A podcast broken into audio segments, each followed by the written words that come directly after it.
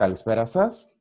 Βρισκόμαστε για άλλη μια φορά εδώ στη νέα σειρά audio και βίντεο podcast που έχει γενιάσει η Νομική Σχολή του Πανεπιστημίου Λευκοσίας, ε, ανταποκρινόμενη ουσιαστικά στο χρέος κοινωνικής αλληλεγγύης και στην ανάγκη έγκαιρης και έγκαιρης ενημέρωσης του κοινού εν ώψη της τρέχουσας κρίσης που έχει προκύψει από την πανδημία του COVID-19.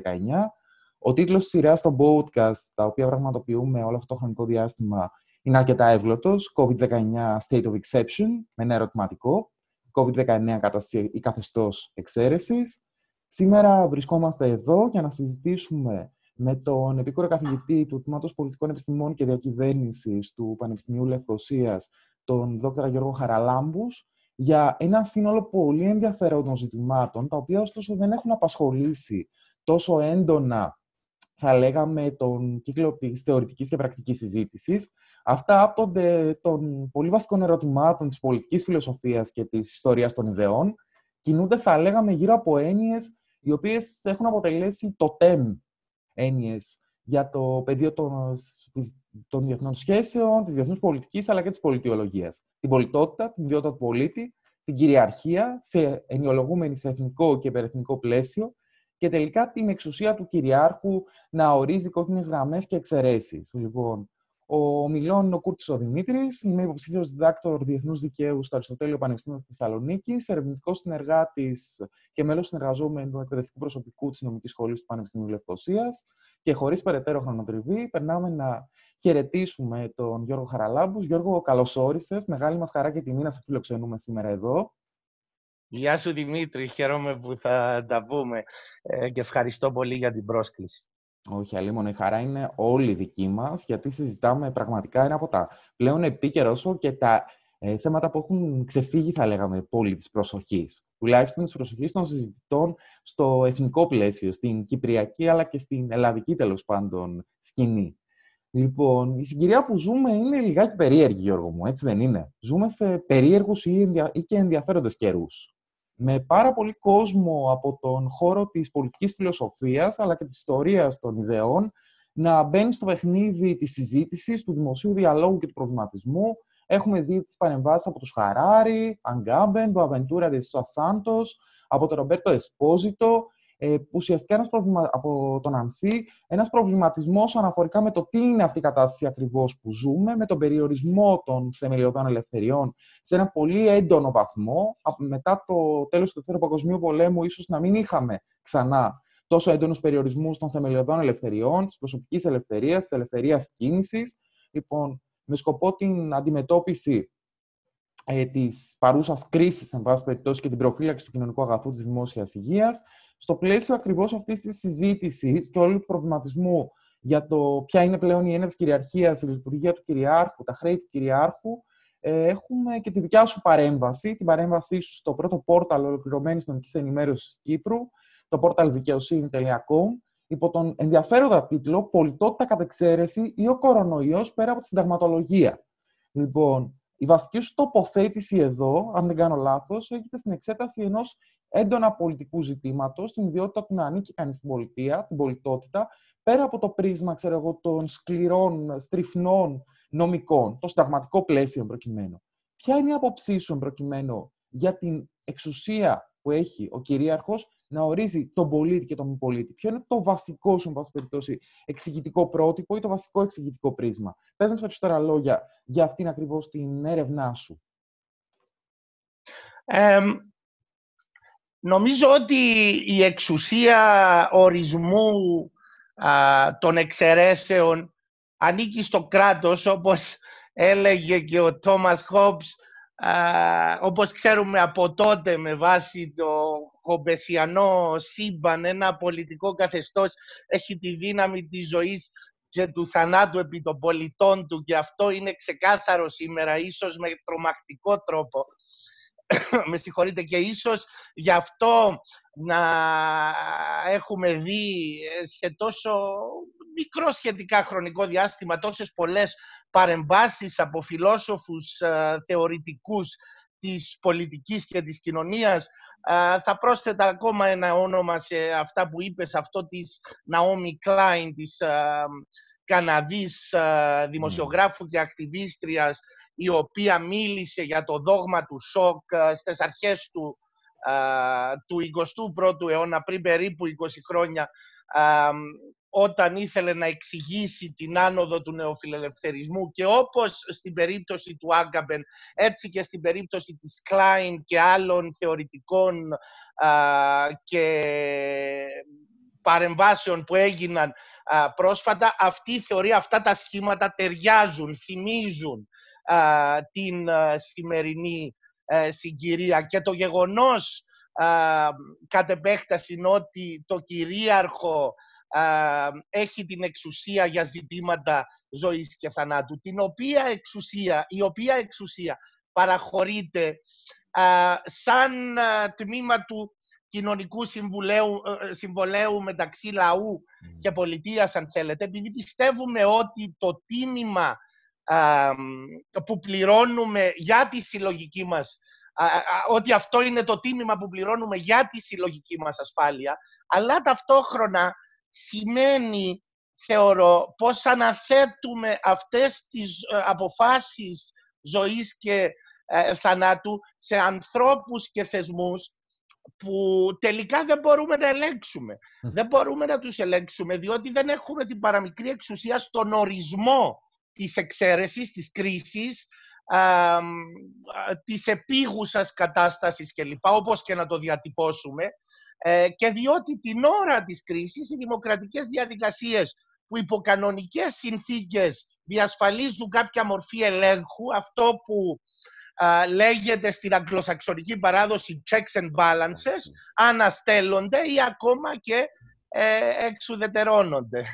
Καταλαβαίνω, Γιώργο. Είναι πάρα πολύ ενδιαφέρον πραγματικά το ότι από τη μία, όπως πολύ σωστά υπογραμμίζεις και εσύ, με βάση το χομψιανό αφήγημα, ε, είμαστε διατεθειμένοι ξέρω, να απαλωτριώσουμε κομμάτι της ελευθερίας μας, της φυσικής ενδεχομένως ελευθερίας μας, για να ενταχθούμε στο κοινωνικό σύνολο με σκοπό να διασφαλίσουμε τη συλλογική προστασία και με αυτόν τον τρόπο να ενοιολογούμε όλες μας τις ελευθερίες ουσιαστικά κάτω από αυτό το εξηγητικό πρότυπο του κοινωνικού συμβολέου, ότι όλες οι ελευθερίες μας μέσα στην δομημένη κοινωνία υπάρχουν από και διά της κοινωνίας, υπάρχουν από και για χάρη της κοινωνίας. Λοιπόν, και από την άλλη να δυνατούμε 269 χρόνια μετά το έργο του Hobbes να παρέμβουμε στον τρόπο με τον οποίο ο εκάστοτε κυρίαρχος, ο εδώ και τώρα κυρίαρχος, εν προκειμένου πάνω κάτω η εκτελεστική εξουσία και διόρθωσε, με αν κάνω λάθος τελικά, του εθνικού κράτους και όχι, ξέρω εγώ, σε ένα υπερεθνικό πλαίσιο, θα συζητήσουμε βέβαια και γι' αυτό, έχει την ευκαιρία να αναστέλει ακόμα και θεμελιώδεις διατάξεις του συντάγματος. Ε, είδαμε τι συμβαίνει στην περίπτωση της κυβέρνησης Όρμπαν. Είναι πολύ ενδιαφέρουσες οι αναγωγές που γίνονται και αναλογίες που τραβιούνται, εν πάση περιπτώσει,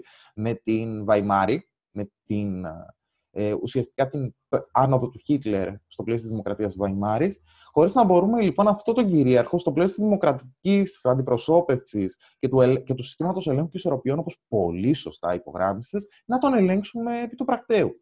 Οπότε, για να δούμε λιγάκι το πώς θα μπορέσει να προχωρήσει στην πραγματικότητα αυτός ο προβληματισμός μας. Η κυριαρχία τελικά παραμένει μια έννοια το τέμ, παραμένει κάτι το οποίο ο λαός ασκεί μόνο κατ' όνομα και στην πραγματικότητα ανήκει σε κάποιο άλλο κέντρο εξουσίας. Και το κέντρο αυτό εξουσίας, ο λαός καλείται, ξέρω εγώ, κάθε 5, 7 ή 8 χρόνια να το αναδείξει και από εκεί και πέρα ανοίγει τα σχήρα του. Από εκεί και πέρα δεν έχει άλλη δυνατότητα συμμετοχής και επηρεασμού των αποφάσεων. Um, κοιτάξτε, αυτό συνδέεται με το κατά πόσο θεωρούμε την πολιτότητα σε συνθήκες ε, κρίσης ή εξαίρεσης ε, σαν ε, να κυριαρχείται από την παθητική της όψη. Ναι. δηλαδή να υπάρχει μια γενικότερη καθίζηση της κριτικής σκέψης, του πνεύματος που αμφισβητεί, που κρίνει πριν δεχτεί να υπακούσει σε κάτι αυτό συμβαίνει εύκολα διότι σε μια κρίση, ε, όταν μια κρίση παίρνει τη μορφή ηθικού πανικού και όταν συνδέεται με τέτοιο τρόπο με θέματα ζωής και θανάτου, ε, τότε είναι πολύ πιο εύκολο για τα κελεύσματα του κυριάρχου να περιορίσουν τις ατομικές ε, ελευθερίες και να υποτάξουν, αν θέλετε, την κοινωνία προς τη μια ή την άλλη κατεύθυνση. Αλλά νομίζω ότι όλα αυτά συνδέονται με αυτό που είπες αρχικά, ότι ε, το κράτος ε, και όχι ένα υπερεθνικό, ένας υπερεθνικός οργανισμός, παραδείγματος χάρη ο, που, ο ΠΟΗ, ο, ο Παγκόσμιος Οργανισμός Υγείας, έχει το, την αποκλειστική εξουσία να καθορίζει, να προσδιορίζει την εξαίρεση. Και με βάση αυτού του προσδιορισμού ε, παράγεται και πολιτική αντιμετώπιση της, η οποία πολιτική αντιμετώπιση της σημαίνει περιορισμό ατομικών ελευθεριών, παροχή κοινωνικών παροχών γενικότερα για αντιστάθμισμα των δυσκολιών που, στις οποίες οδηγείται κάποιος ή κάποια κατά τη διάρκεια περιορισμού της κυκλοφορίας και εγκλισμού και όλα αυτά. Άρα το κράτος, αυτό που θέλω να πω, στη συγκεκριμένη περίπτωση όπως και γενικότερα, έχει αυτό που λέμε agenda setting powers, δηλαδή θέτει το σημείο αφετηρίας, καθορίζει το καθεστώς εξαίρεσης. Και αυτό από μόνο του ίσως πρέπει να σκεφτούμε ότι είναι κάπως προβληματικό, ότι δηλαδή η ίδια, ο η ίδια η διαδικασία προσδιορισμού του εξαιρετικού πρέπει να γίνει πιο συλλογική και πιο ε, ε, δημοκρατική από την αρχή για να μπορέσουμε κάποτε να οδηγηθούμε ε, στην ελπίδα και στο όραμα μιας δημοκρατικής διαχείρισης κρίσεων ή γενικότερα καταστάσεων, καθεστώτων, εξαίρεσης κλπ. Γιώργο, προκύπτει ένα πολύ εύγλωτο όσο και κάπως διαχρονικό ερώτημα. Ποιος θα φυλάξει τους φύλακες τελικά; Αναθέτουμε στην εκτελεστική εξουσία στην πραγματικότητα και όχι μόνο βέβαια και στις υπόλοιπες λειτουργίες και την νομοθετική, αλλά αν πούμε ότι η κυβέρνηση κυβερνά μεταξύ άλλων με κοινοβουλευτικές πλειοψηφίες, στην πραγματικότητα έχουμε μια έντονη σύμφυρση, μια έντονη ταύτιση κυβέρνησης και βουλής εδώ. Τόσο στο ελλαδικό σύστημα όσο και στο κυπριακό και όχι μόνο, το βλέπουμε αυτό. Λοιπόν, η δικαιοσύνη υπό τις συνθήκες στις οποίες λειτουργεί στην παρούσα φάση αντιλαμβάνεται, δίνει ένα περιθώριο, εν πάση περιπτώσει, στάθμιση στην εκτελεστική εξουσία μέσα από τα βασικά εργαλεία του ελέγχου συνταγματικότητας και κυρίως του ελέγχου αναλογικότητας. Βασικά, η απάντηση που δίνει είναι το χρονικό πλαίσιο εφαρμογής των περιοριστικών μέτρων και ο τρόπος με τον οποίο αυτά θα αποδώσουν είναι στην πραγματικότητα το τελικό κριτήριο για να δούμε αν είναι ή όχι συνταγματικά. Και ε, υπό αυτά τα δεδομένα τα κρίνει συνταγματικά. Λοιπόν, δεν ασχολούμαστε τώρα με αυτό το πλαίσιο. Ποιος θα φυλάξει τους φύλακε. Σε υπερεθνικό επίπεδο, η έννοια της κυριαρχίας, στο διεθνές δίκαιο λέμε για παράδειγμα ότι κυριαρχία στο διεθνικό πλαίσιο σημαίνει ανεξαρτησία. Ότι το κάθε, ή τυπική ισότητα, ισότητα των κρατών ενώπιον της διεθνούς ενωμή τάξη. Ωστόσο, σε ένα πιο πρακτικό, όσο και σε ένα πιο έντονα πολιτικό πλαίσιο.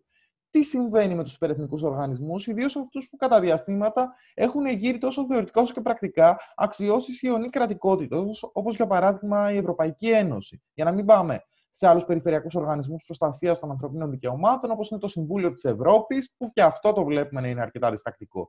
Τι συμβαίνει με αυτούς; Τελικά η κυριαρχία ήταν, όπως έλεγε ο Κράσνερ, μια οργανωμένη υποκρισία, ή είναι κάτι το περισσότερο. Ποια είναι η αντίστοιξη ανάμεσα στο εθνικό και στο διεθνικό, στο υπερεθνικό πλαίσιο; Συνοπτικά θα έλεγα ότι παρόλο που η πανδημία είναι ένα παγκόσμιο φαινόμενο, ε, ο αντίκτυπός της σε τεράστιο βαθμό καθορίζεται και σχηματοποιείται από αποφάσεις οι οποίες παίρνονται ε, από συγκεκριμένες κυβερνήσεις σε επίπεδο ε, έθνους κράτους.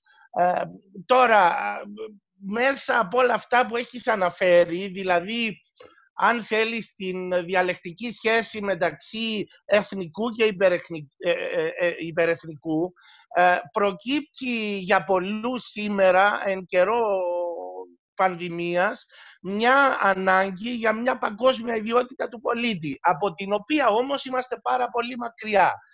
Όπως γνωρίζεις και εσύ σαν μελετητής του διεθνούς δικαίου, όπου τα κοινωνικά και πολιτικά δικαιώματα δεν θα γνωρίζουν σύνορα, δηλαδή δεν θα καθορίζονται από πού βρίσκεται ε, ένας άνθρωπος σε μια συγκεκριμένη χρονική στιγμή, εντός ή εκτός των συνόρων της δικής του πατρίδας, δηλαδή εκείνου του κυρίαρχου στο οποίο είναι υπήκος, έχει πολιτότητα.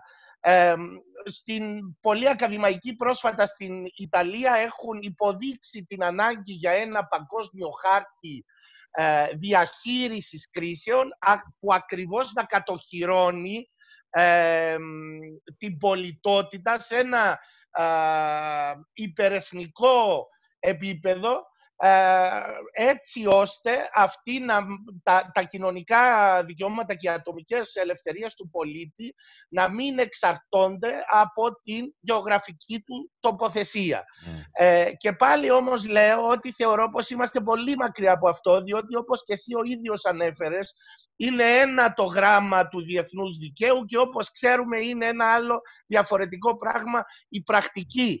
Ε, και πολλές φορές ε, στην πραγματικότητα η παραβίαση του γράμματος, του πνεύματος και των διαφόρων επιμέρους άρθρων ε, του διεθνούς δικαίου τα οποία καταπατούνται εδώ και δεκαετίες από διαφορετικές χώρες, ιδιαίτερα από τις ηγεμονικές χώρες όταν βρίσκονται στο τραπέζι συμφέροντα και επίμαχες, ε, επίμαχα ζητήματα.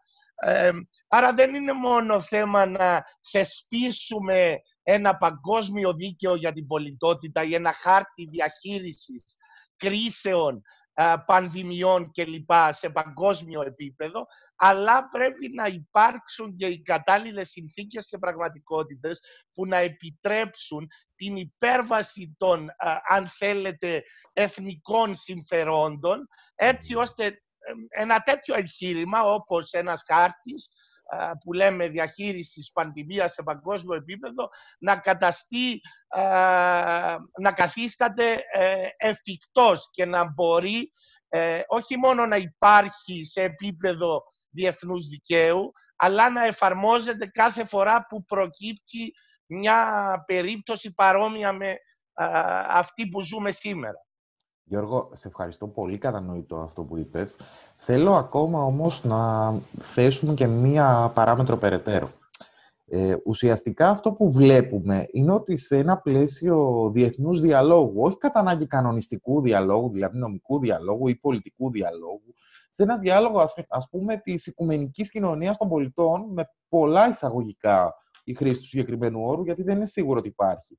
Λοιπόν, τόσο στο πλαίσιο εξειδικευμένων οργανισμών, μη κυβερνητικών οργανώσεων, ε, των διεθνών κινημάτων, γιατί όχι, ιδίως στο πλαίσιο των λεγόμενων χωρών που ανήκουν στον παγκόσμιο νότο, υπάρχει μια ανοιχτή συζήτηση ήδη μετά τη δημοσιονομική κρίση, μετά την κρίση χρέους, εν πάση περιπτώσει, η οποία εξακολουθεί να διεξάγεται για το εάν και κατά πόσο έχει σημασία για τον προσδιορισμό των δικαιωμάτων η κλασική διάκριση στις τρεις γενιές, ατομικά, πολιτικά, κοινωνικά, ή αν στην πραγματικότητα όλα τα δικαιώματα είναι πολιτικά, λοιπόν, και πηγάζουν ακριβώς από αυτή την έννοια του πολίτη, την ιδιότητα του πολίτη, του παγκόσμιου πολίτη. Λοιπόν, χωρίς να σημαίνει ότι αυτός είναι μια υιοθέτηση ξέρω, των κλασικών καντιανών απόψεων για τον οικουμενισμό κατά ανάγκη. Διότι βλέπουμε ότι υπάρχουν διαφορετικά οράματα οικουμενικής πολιτότητας. Αυτό το οποίο θέλω να ρωτήσω είναι το εξής. Μήπως σε παγκόσμια κλίμακα, διότι καλή είναι η θεωρητική συζήτηση, στην πράξη όμως, μήπως σε παγκόσμια κλίμακα, αντί να βλέπουμε μια ενίσχυση αυτού που είπες πριν πολύ σωστά, της ενεργητικής πολιτότητας, της ενεργητικής ιδιότητας του πολίτη,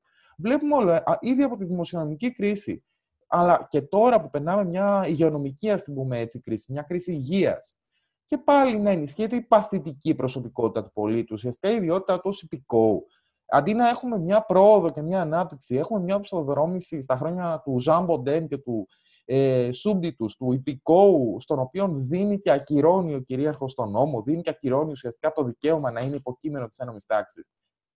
Μήπως αυτό πρέπει να μας προβληματίσει πρώτα απ' όλα και δεύτερον, πώς μπορούμε να το εξηγήσουμε για να το αναγνωρίσουμε, να το ταυτοποιήσουμε αυτό το φαινόμενο και συνεχεία να δούμε αν μπορούμε να το ξεπεράσουμε ή όχι. Νομίζω ότι ένα από τα βασικά προβλήματα είναι η κλασική φιλελεύθερη ανάγνωση της πολιτότητας. Όταν βιώνουμε το εδώ και τώρα της πολιτικής ζωής, ιδιαίτερα σε περιόδους κρίσης, πολλές φορές ξεχνάμε να συνυπολογίσουμε κάποιες πτυχές της συγκυρίας, όπως τις ανάγκες που προκύπτουν λόγω περιορισμού της κυκλοφορίας από ιστορική σκοπιά, ε, διότι υπάρχουν εναλλακτικές ε, του φιλελεύθερου αναγνώσματος ενιολογήσεις της πολιτότητας που υποδεικνύουν διάφορα, μπορούν να υποδείξουν διάφορα κενά ή προβλήματα στα κυβερνητικά μέτρα που παίρνονται από διάφορες χώρες σήμερα ή που θα έπρεπε να παίρνονται σε οικουμενικό, σε παγκόσμιο επίπεδο.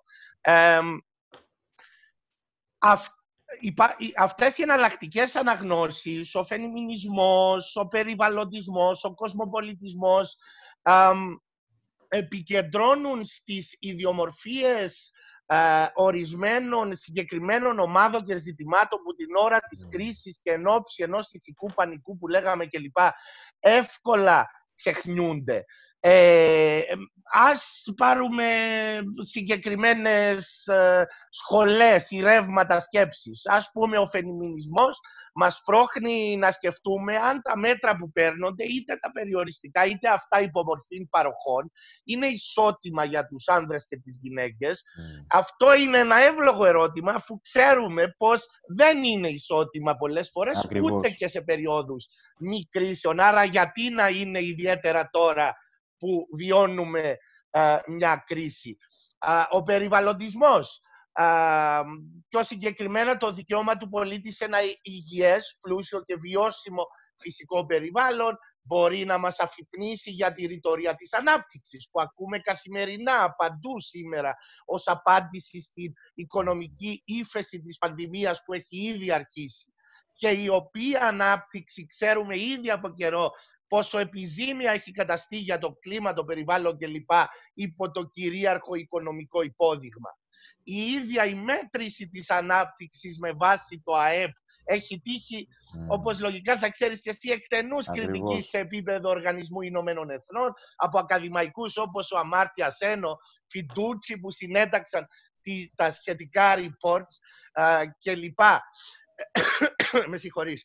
Επιπλέον, αυτό που, που αναφέρεις νομίζω σχετίζεται και με την, με την μη πολιτότητα. Αυτό που λέγαμε πριν, ότι ε, εναλλακτικές του φιλελεύθερου αναγνώσματος οπτικές ε, για αυτή την περίοδο της πανδημίας που διανύουμε μπορούν να υποδείξουν το ρόλο, την τύχη, τη μοίρα, τα δικαιώματα, τα προβλήματα των μη πολιτών και παραπέμπουν στους μετανάστες, στους πολίτες του εξωτερικού και γενικότερα όσους δεν έχουν υπηκότητα στο κράτος όπου βρίσκονται. Πριν μερικές μέρες η Πορτογαλία προφανώς ε, υιοθετώντας ένα ανάγνωσμα κάπως διαφορετικό ή πιο πλούσιο από το τυπικό φιλελεύθερο των ατομικών δικαιωμάτων που ανέφερες προηγουμένως, ε, διευρύνοντας λοιπόν την οπτική της, ε, ε, της πολιτότητας και ε, της σχέσης πολιτότητας με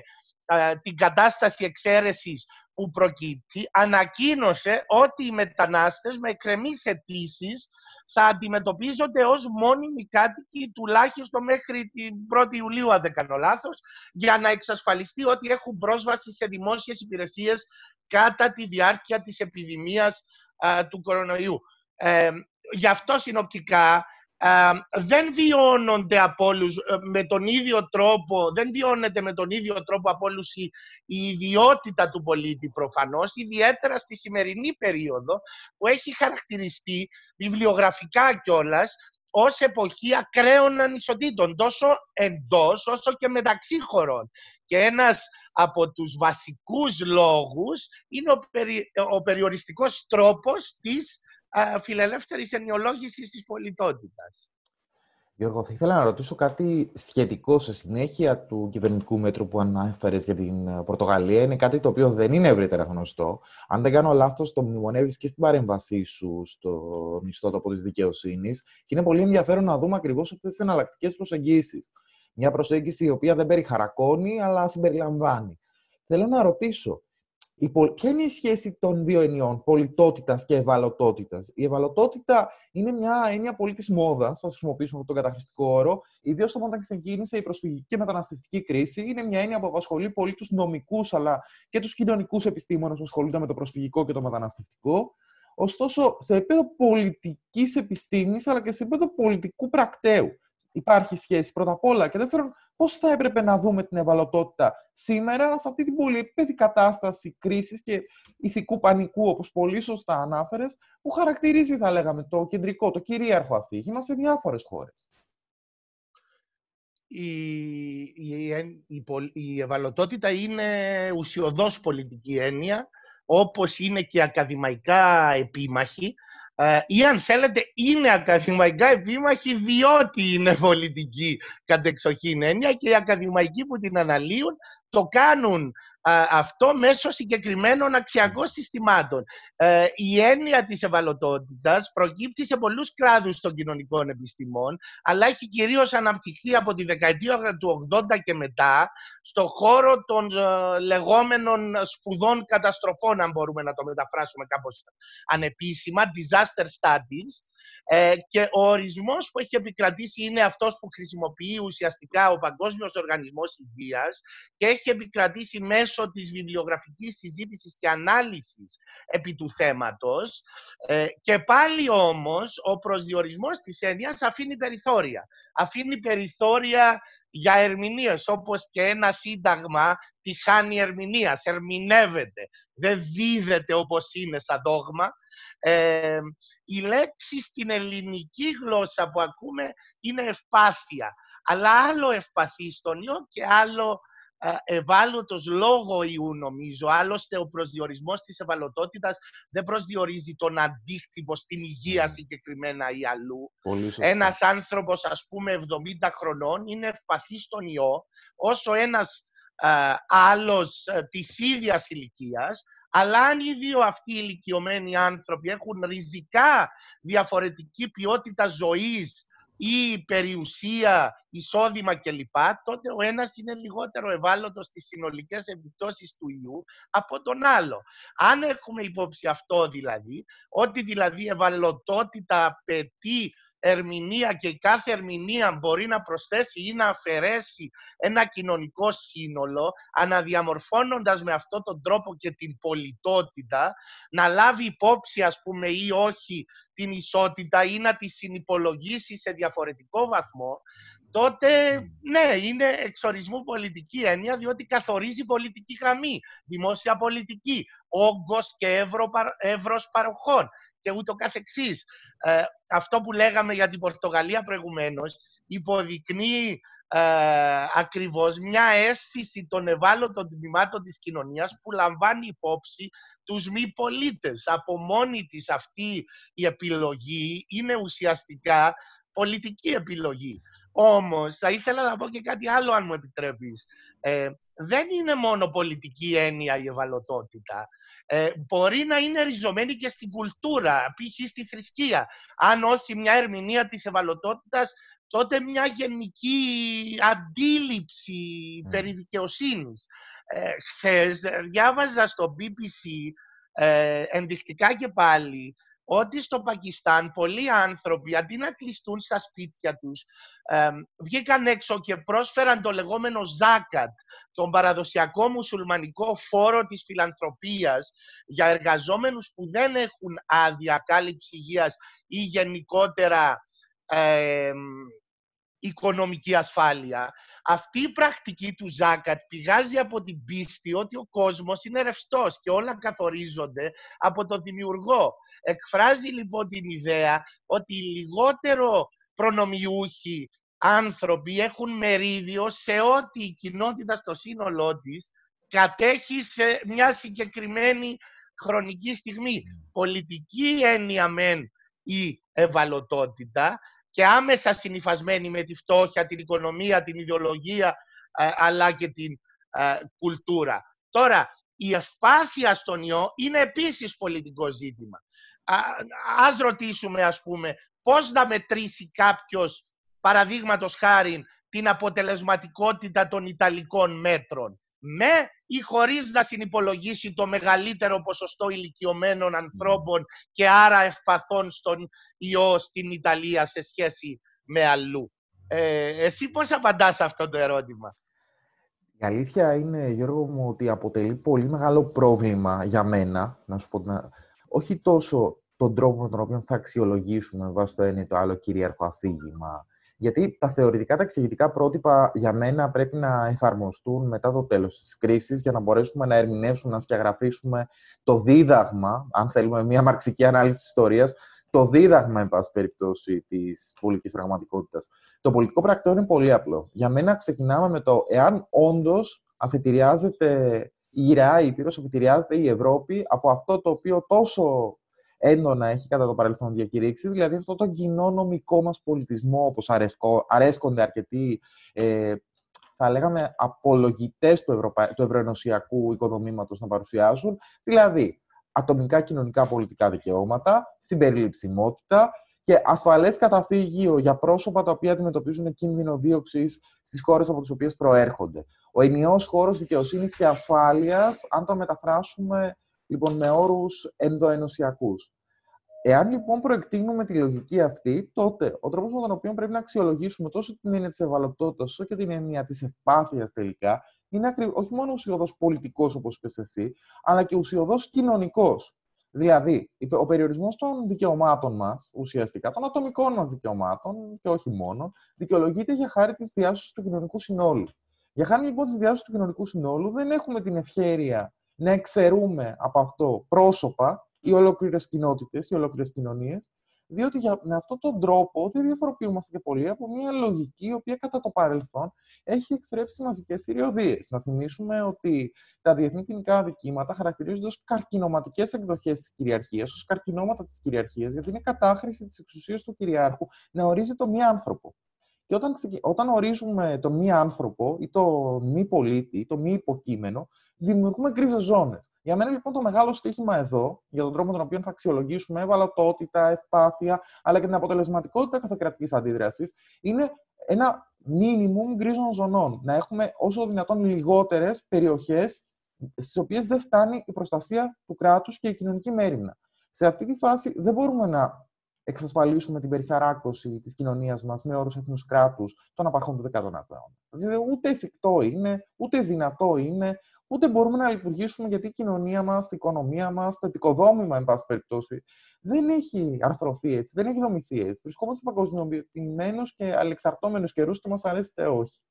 Και στο σημείο αυτό, αν μου επιτρέψεις να σου κάνω και μια ακόμη ερώτηση. Μια ερώτηση που και λόγω θεωρητικού ενδιαφέροντος με, με απασχολεί αρκετά και ελπίζω να απασχολεί αρκετά και όσους μας παρακολουθούν. Ε, βλέπουμε να υπάρχει μια αναβίωση του ενδιαφέροντος όχι μόνο για τον Καρλ Σμιτ και, και το καθεστώς της εξαίρεσης, αλλά και για το Φουκώ και τη βιοπολιτική. Ουσιαστικά έχουμε μια σειρά στοχαστών να παίρνουν το λόγο. Ε, μεταξύ αυτών, ιδιαίτερα ενδιαφέρον έχει ότι οι post-colonial, οι μεταποικιακές σπουδές, έχουν τη μερίδα του λέοντος από το δημόσιο διάλογο, όπως με τον Εμπέμπε, τον Ασίλ Εμπέμπε, λοιπόν, που προσπαθεί και αυτός μέσα από την έννοια της νεκροπολιτικής να εφαρμόσει το φουκολντιανό εξηγητικό πρότυπο στην ε, μεταπτυχιακή κατάσταση την οποία βιώνει, για παράδειγμα, το Καμερούν. Έτσι λοιπόν και εμείς, γιατί βρισκόμαστε σε μια περιοχή με, έντονη, με έντονο το μεταπτυχιακό επίσης στίγμα, στο πλαίσιο της Κυπριακής Δημοκρατίας, πρέπει να απορρίσουμε ή πρέπει να προβληματιστούμε για το εξής, κατά τη γνώμη μου. Η εξουσία του κράτους να ορίσει τα σώματά μας, να διαφεντεύει τα σώματά μας, ότι ο Φουκώ αποκάλεσε βιοπολιτική και το είδε σε μια δύναμη για το καλό, σαν μια power for good. Ότι ουσιαστικά το κράτος δεν ασχολείται μόνο με τον πολιτικό μας βίο, αλλά και με τη βιολογική μας ζωή και λαμβάνει μέτρα ανάπτυξης. Ότι εν συνεχεία ήρθαν άλλοι στοχαστές και είπαν ότι μπορεί να λειτουργήσει όμως καρκινωματικά και αυτό, γιατί το κράτος ελέγχοντας τον γυμνό βίο, ελέγχοντας την πραγματική ζωή, μπορεί να μας μαζέψει σε ένα στρατόπεδο συγκέντρωσης, για παράδειγμα, που ήταν και το πιο κλασικό, εν πάση περιπτώσει, ε, παράδειγμα στρεβλής άσκησης βιοπολιτικής. Αυτή η άνοδος και πάλι της προβληματικής για τη βιοισχύ του κράτους και την αιμονή του, εν πάση περιπτώσει, με το να ρυθμίζει τη γυμνή μας ζωή. Ενισχύει τελικά την διάκριση ανάμεσα στο ιδιωτικό και στο δημόσιο, η οποία και ψευδεπίγραφη κατά την άποψή μου είναι, αλλά και απηχεί ένα φιλελεύθερο αφήγημα που πλέον είναι παροχημένο. Μήπως μας περισπά την προσοχή από τον πραγματικό διάλογο αυτή τη στιγμή, ο οποίος θα έπρεπε να είναι όχι μόνο η υπέρβαση της κρίσης, αλλά και η δημοκρατική διαχείριση της εξαίρεσης. Θέλω να μου δώσεις κάποιες καταληκτικές σου παρατηρήσεις για, για να αρχίσουμε σταδιακά να μαζεύουμε, θα λέγαμε, να συνοψίζουμε τα όσο πολύ ενδιαφέροντα έχουμε πει. Ναι. Να, να, να, να χωρίσω την απάντησή μου σε δύο μέρη. Πρώτα να πω λίγα πράγματα για τη βιοπολιτική, που θεωρώ ότι έχεις απόλυτο δίκαιο, πως αυτό το προνόμιο του κυριάρχου να εξουσιάζει το σώμα και τη ζωή των υπηκών είναι επίκαιρο. Και όχι μόνο είναι επίκαιρο, έχει και πρακτικές συνέπειες αυτή η διαπίστωση στην παρούσα συγκυρία. Και δεύτερον, να πω στο τέλος και λίγα πράγματα για τη δημοκρατία.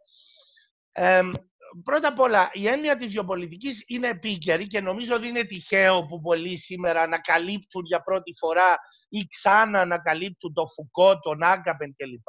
Αν όλοι αυτοί οι πολιτικοί, θεωρητικοί και φιλόσοφοι, κυρίως Γάλλοι και Ιταλοί, όχι μόνο, από τα τέλη της δεκαετίας του 60 ένθεν, κατάφεραν κάτι σημαντικό, ήταν να επαναπροσδιορίσουν την ίδια την, έννοια της πολιτικής. αυτό, όπως επισημαίνεις,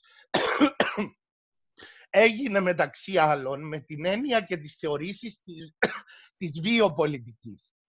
Σήμερα αυτό αντυχεί στις ψυχολογικές συνέπειες του εγκλισμού, αλλά και όσο αφορά βασικές ανάγκες, στέγη, τροφή, υγεία κλπ. Που στην περίπτωση μη πολιτών, ας πούμε όσων ζουν σε παραμελημένα και μη επαρκή κέντρα μεταναστών, είτε στη Λέσβο είτε στην Κοφίνου εδώ στην Κύπρο, δεν παρέχονται στο βαθμό που να κατοχυρώνονται τα ανθρώπινα δικαιώματα πολλές φορές, ούτε σε συνθήκες κρίσης της δημόσιας υγείας. Βλέπουμε επίσης μια σχέση μεταξύ πολιτικής και σώματος και στην α, κράτους και σώματος και στις περιπτώσεις βίαιου οικογενειακού περιβάλλοντος σε συνθήκες mm, επιβεβλημένου από το κράτος, κατοίκων, περιορισμού. Ταυτόχρονα, επειδή μίλησες και είπαμε και προηγουμένως έτσι λίγο για απολύτικο βίο, πρέπει να έχουμε υπόψη ότι το γενικευμένο πολιτικό ξεγύμνομα δεν είναι ισότιμα κατανεμημένο, δεν είναι όλοι το ίδιο αποστασιοποιημένοι από την πολιτική διεργασία και δεν δέχονται όλοι με τον ίδιο τρόπο τις επιβολές του κράτους πάνω στο σώμα τους και τη ζωή τους. Ήδη υπάρχουν αναλύσεις και προβληματισμοί για τις πρώτες εκφάνσεις κοινωνικής κινητοποίησης και διαμαρτυρίας. Υπάρχει, αν δεν κάνω λάθος σήμερα, η ώρα 6 το απόγευμα, μια συζήτηση παγκόσμιας προβολής, διαδικτυακή προφανώς, στην οποία συμμετάσχουν γνωστοί πολλοί κοινωνιολόγοι καθηγητές που ασχολούνται με τα κοινωνικά κινήματα, ενδεικτικά η Ντονατέλα Τελαπόρτα από το Σκουόλα Νορμάλε Superiore ε, στην Ιταλία και πολλοί άλλοι από Λατινική Αμερική, Ασία, Ευρώπη κλπ. Ε, επίσης βλέπουμε και στην Κύπρο και στην Ελλάδα ε, καθημερινά πολιτικές τοποθετήσεις, ε, παραδείγματος χάρη γύρω από την αντιμετώπιση των μέτρων. Βλέπουμε συντεχνίες, συνδέσμους μονογονιών, δίχτυα και άλλες μορφές συλλογικότητας να αναπτύσσουν συγκεκριμένη ρητορία, συγκεκριμένες πολιτικές θέσεις για την αντιμετώπιση ε, του ιού. Αν πάμε πιο πίσω στο 2011-2012, διότι ανέφερες προηγουμένως και την ε, κρίση δημοσιονομικού ελλείμματος και χρέους που άρχισε τότε στην Ευρωζώνη, μπορούμε να θυμηθούμε και το παγκόσμιο κύμα διαμαρτυρίας για την δημοκρατία τότε από την πλατεία Ταχρήρ στην Αίγυπτο και στην Τινησία επίσης, στην Occupy Wall Street, στη ΣΥΠΑ, στους αγανακτισμένους σε Ισπανία και Ελλάδα, στους εξεγερμένους στο πάρκο Γκέζι στην Τουρκία.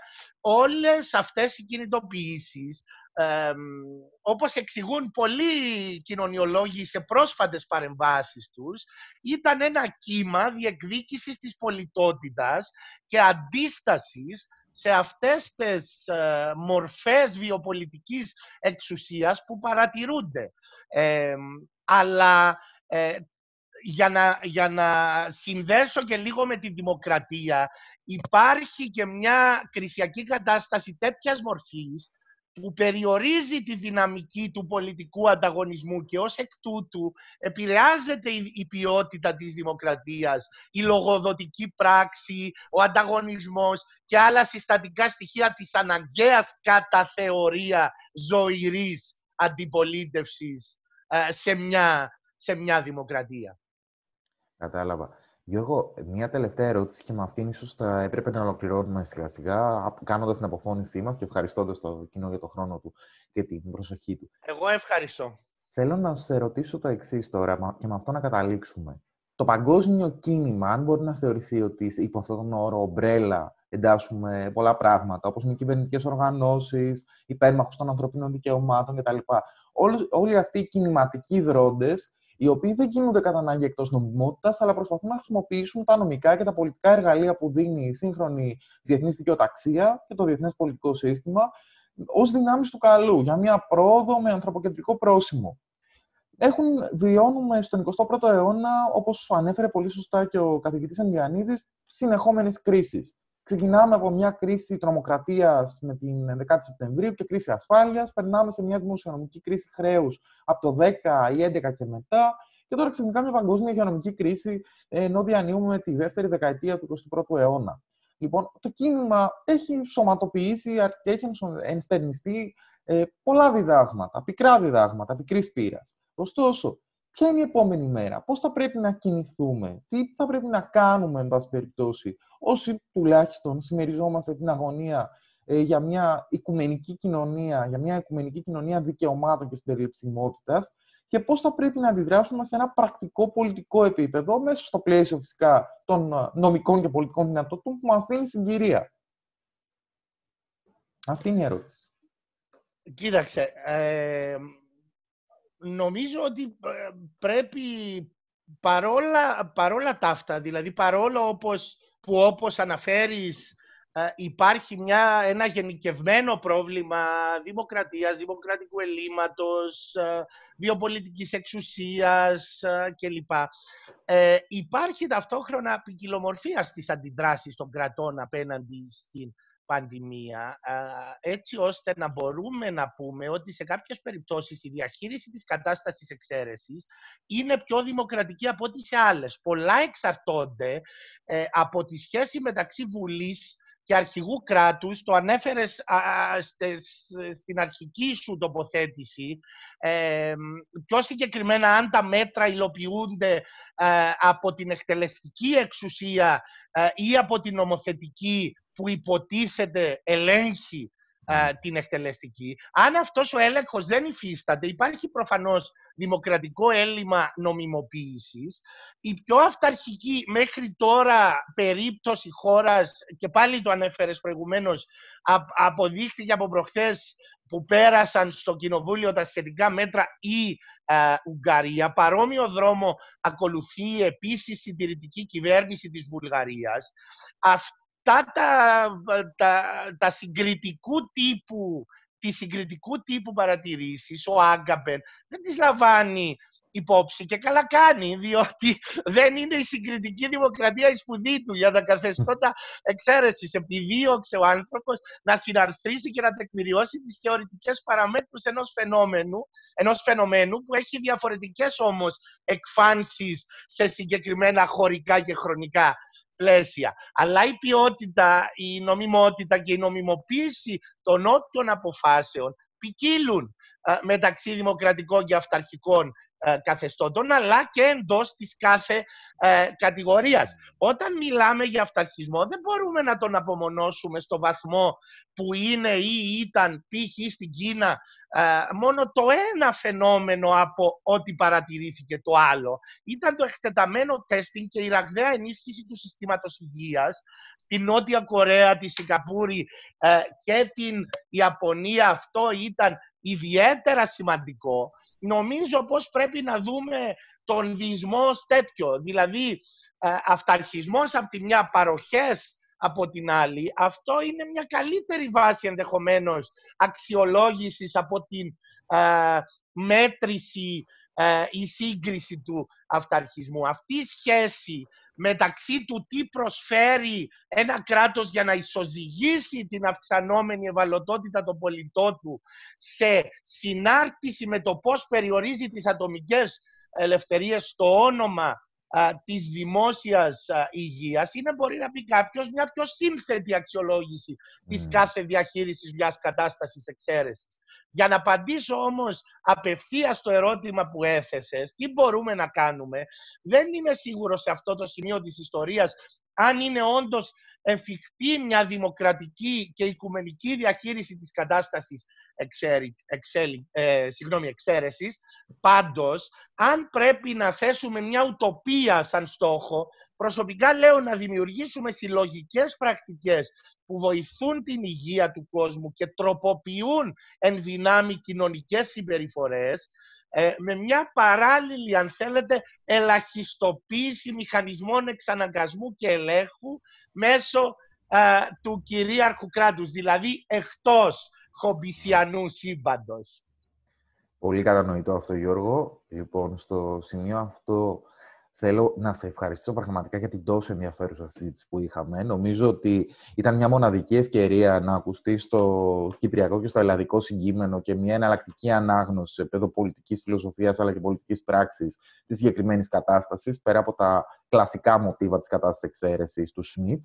Λοιπόν, Θέλω να ευχαριστώ πάρα πολύ και του όσους μας παρακολούθησαν στο πλαίσιο αυτής της νέας προσπάθειας καθιέρωσης σειράς βίντεο και audio podcast υπό το τίτλο COVID-19 State of Exception που έχει ξεκινήσει η Νομική Σχολή του Πανεπιστημίου Λευκοσίας. Πρώτη μάλιστα βλέπουμε ότι με μεγάλη χαρά και άλλοι μιμούνται το παράδειγμά μας και να ανανεώσουμε το ραντεβού μας για ένα επόμενο podcast. Να είσαι καλά Γιώργο. Ευχαριστώ Δημήτρη. Γεια σου. Γεια σου Γιώργο.